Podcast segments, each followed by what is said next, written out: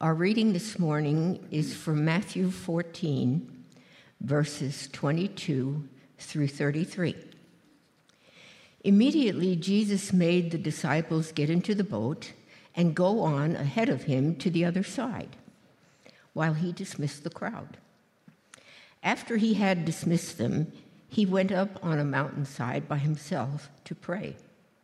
When evening came, he was there alone, but the boat was already a considerable distance from land, buffeted by the waves because the wind was against it.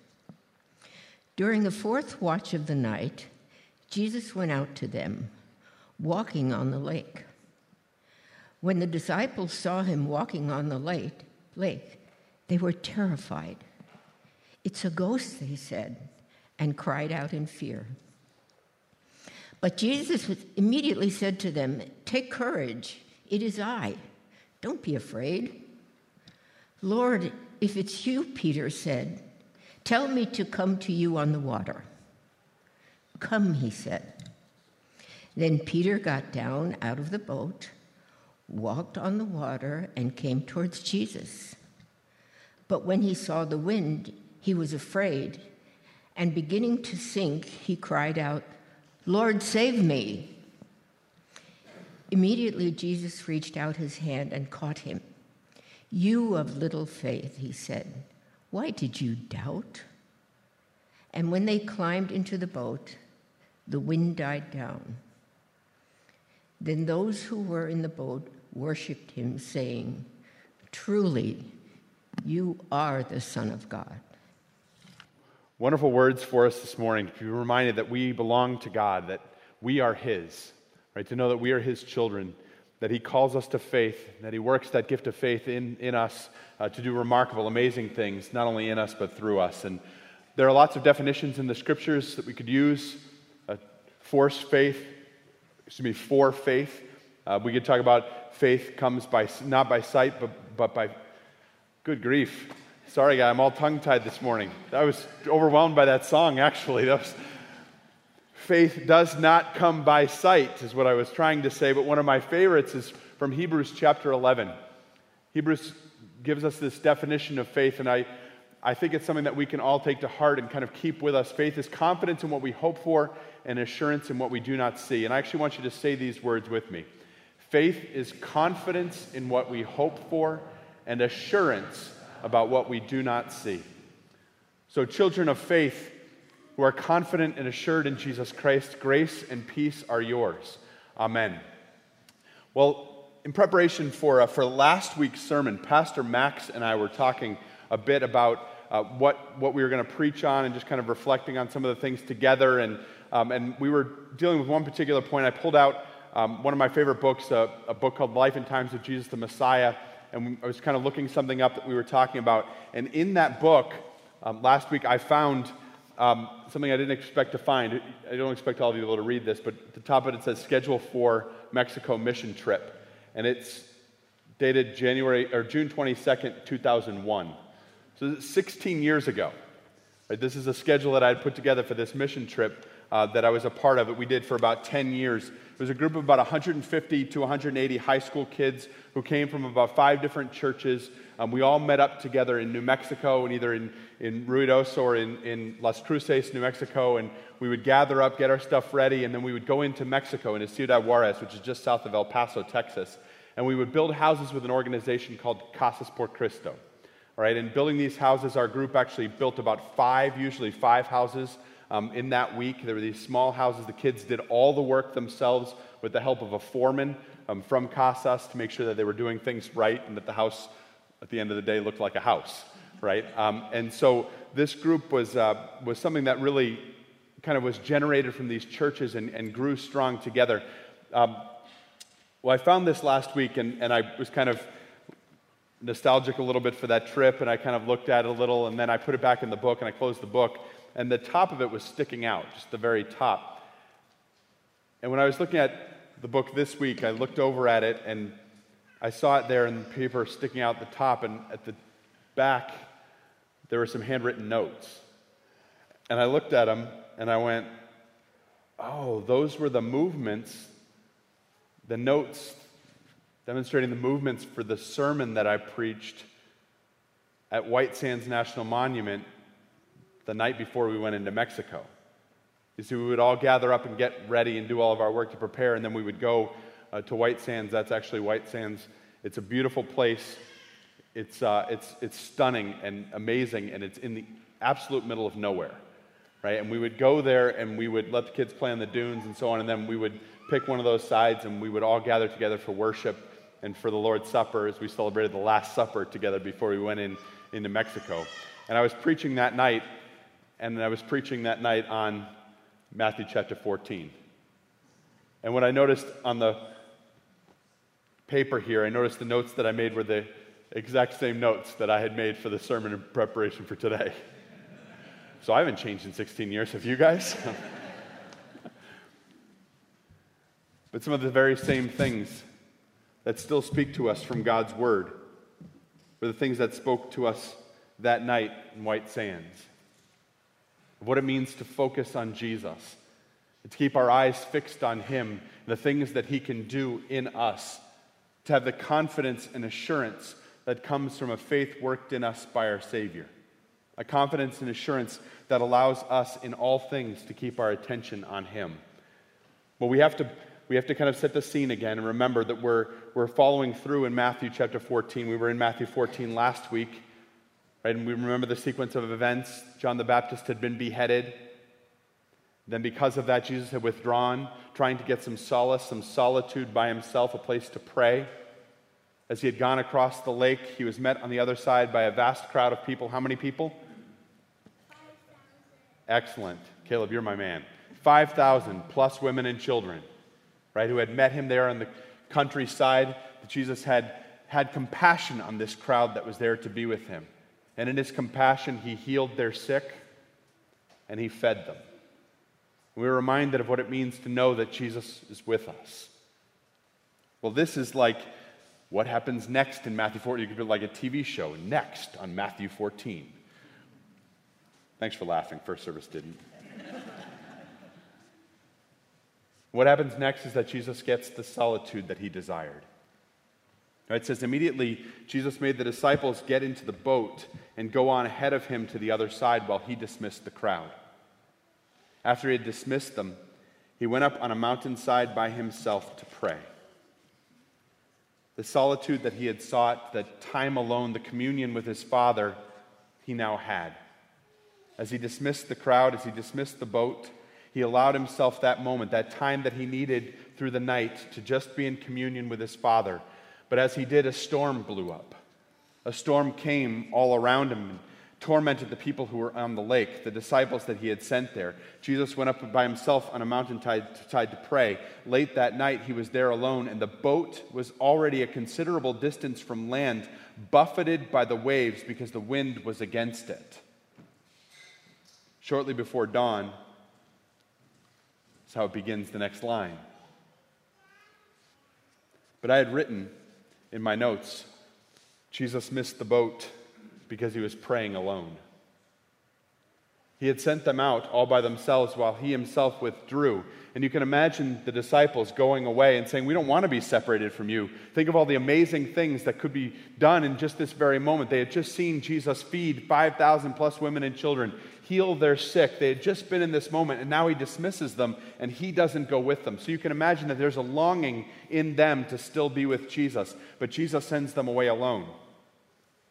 And then it says, in the morning, he saw the boat a good distance away, and the disciples were there in the midst of the storm, and they couldn't keep going because the wind was against them. The other scriptures tell us that they were straining at the oars. They were a considerable distance away, and they couldn't make any headway because the wind and the waves were buffeting them, were against them, were pushing against them. Jesus sees all of this from the shore.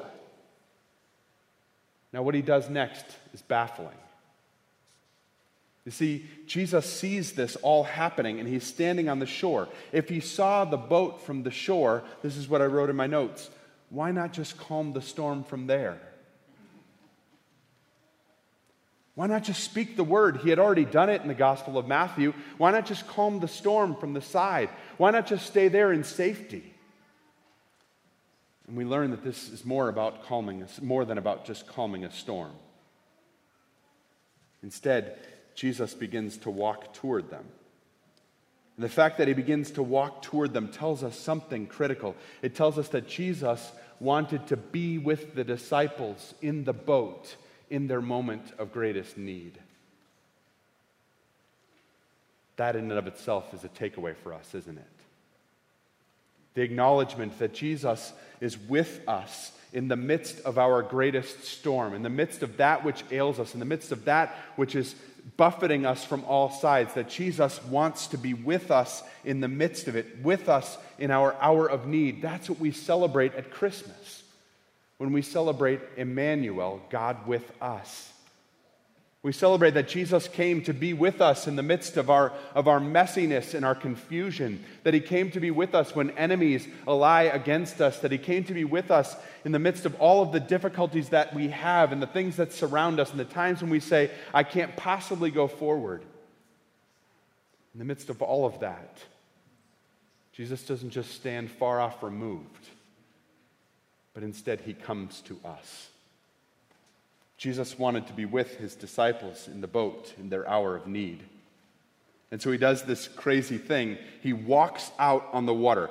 Jesus, before dawn, went out to them walking on the lake. And as he walks toward them, the disciples see him and they're terrified, it says. It's a ghost, they said, and cried out in fear. Now, what the disciples believe is everything that they've ever known right? Because everything that they've ever known, remember, half of them are fishermen. Everything that they've ever known is that this is a particularly bad day on the water. As the wind is against them, as they're being buffeted, but they're trying to get to the other side, they know that they're in real peril. But what they also know is that human beings can't walk on water. Right? They had been through Trisha's children's message. And so they don't know what's coming toward them but they assume it's not good. They cry out in terror and in fear. And then the next word, immediately, Jesus said to them, Take courage. It is I. Don't be afraid. Jesus announces his presence to them. Jesus went out on the lake to be with his disciples in the midst of their storm. What happens next is equally preposterous, right? And I'm one will stand before you with full confidence and, yes, with some experience and say, human beings make bad choices, right? I'm not the only one in this. Human beings make bad. I, I don't know why we do some of the things we do. We do we do things all the time where you have like one decision or you know a decision whether to do this or to do this, and you choose the preposterous one right? Okay, let me use a frivolous example. I'm a sports fan, so you're going to have to bear with me. 2000 Sydney Olympics, right? Team USA stomping through the Olympics as they were doing at that point, playing against Team France. Vince Carter. Vince Carter's an amazing basketball player for Team USA. Team USA in the middle of the game, he steals a pass, turns around, breakaway to the rim. The only thing that stands between him and two points is Friedrich Weis, who is the center for France. Friedrich Weis is seven foot two. Right? So, in case you're wondering, seven foot two, add eight inches onto me. So, Vince Carter knows that he absolutely owns Friedrich Weis on the basketball court. He could go left and go around him. He could go right and go around him. He could pull up and hit a jump shot in his face. Instead, in a split second, what goes through, what goes through his mind? I know, I'll just jump over him.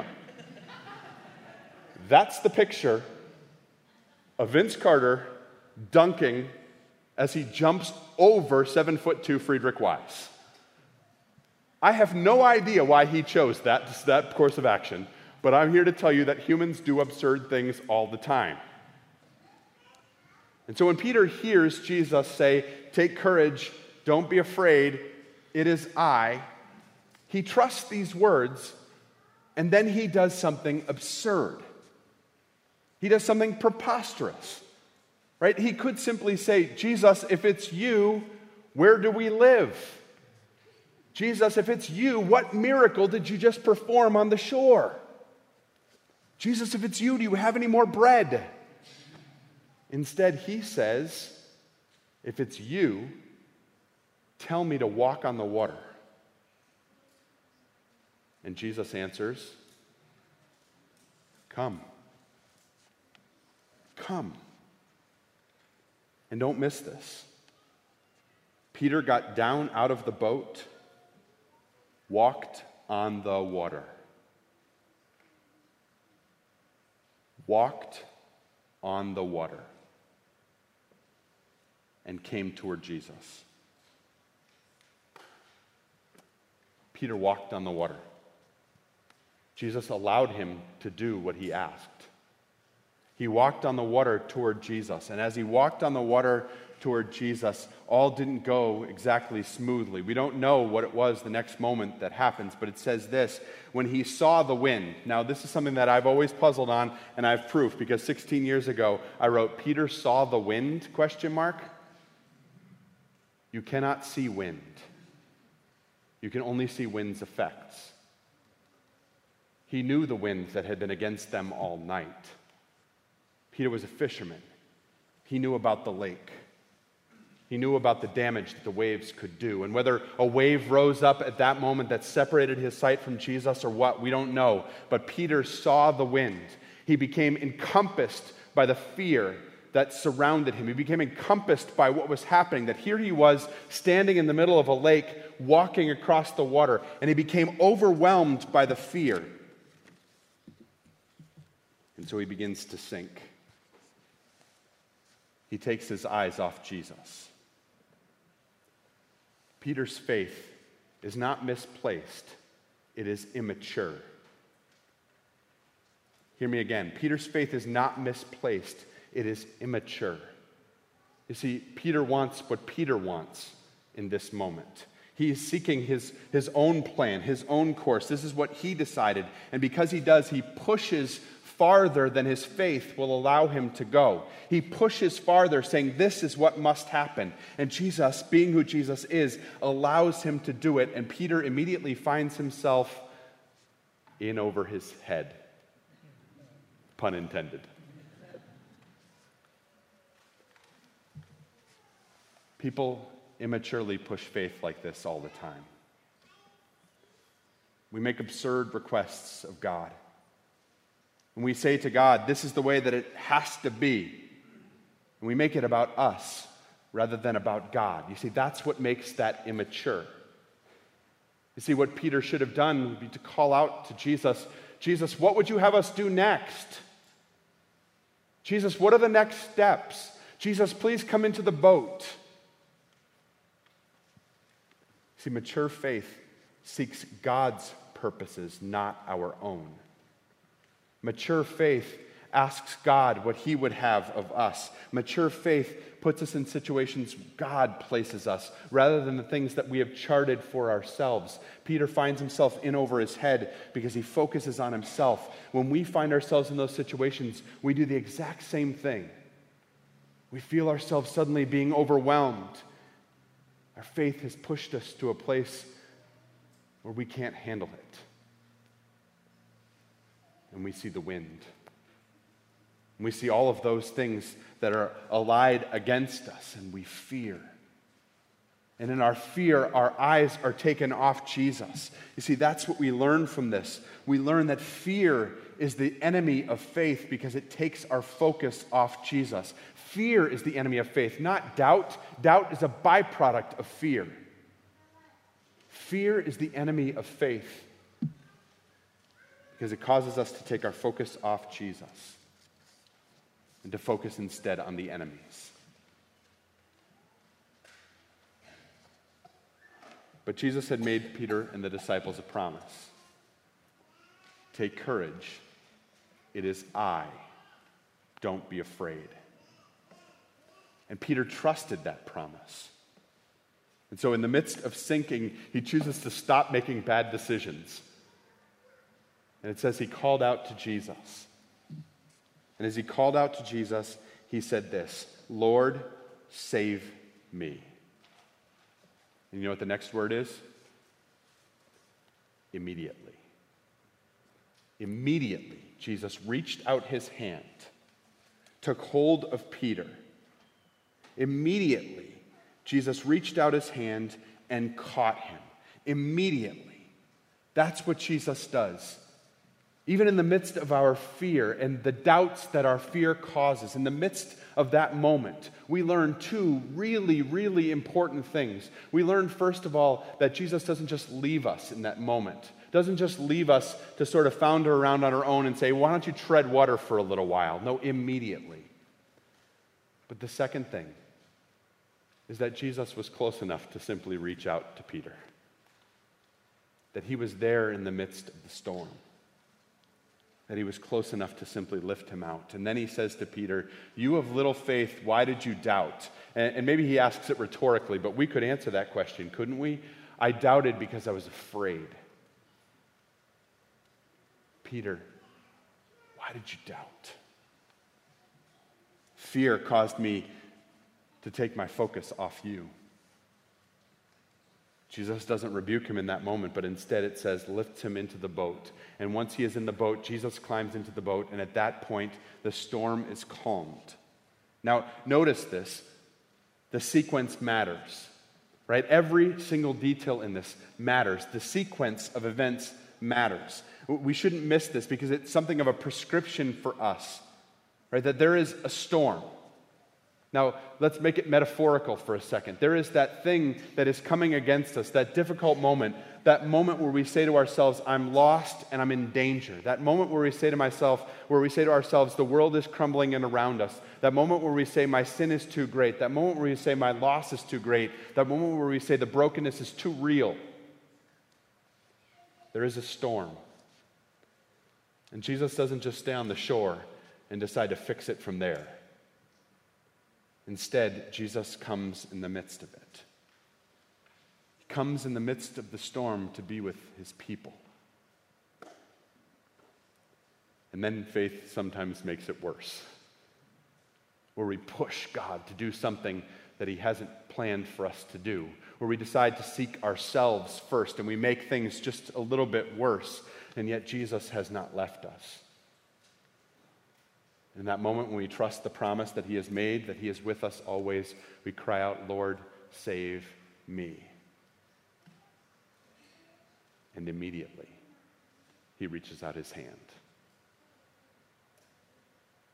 Then, He places us back in the boat and He calms the storm.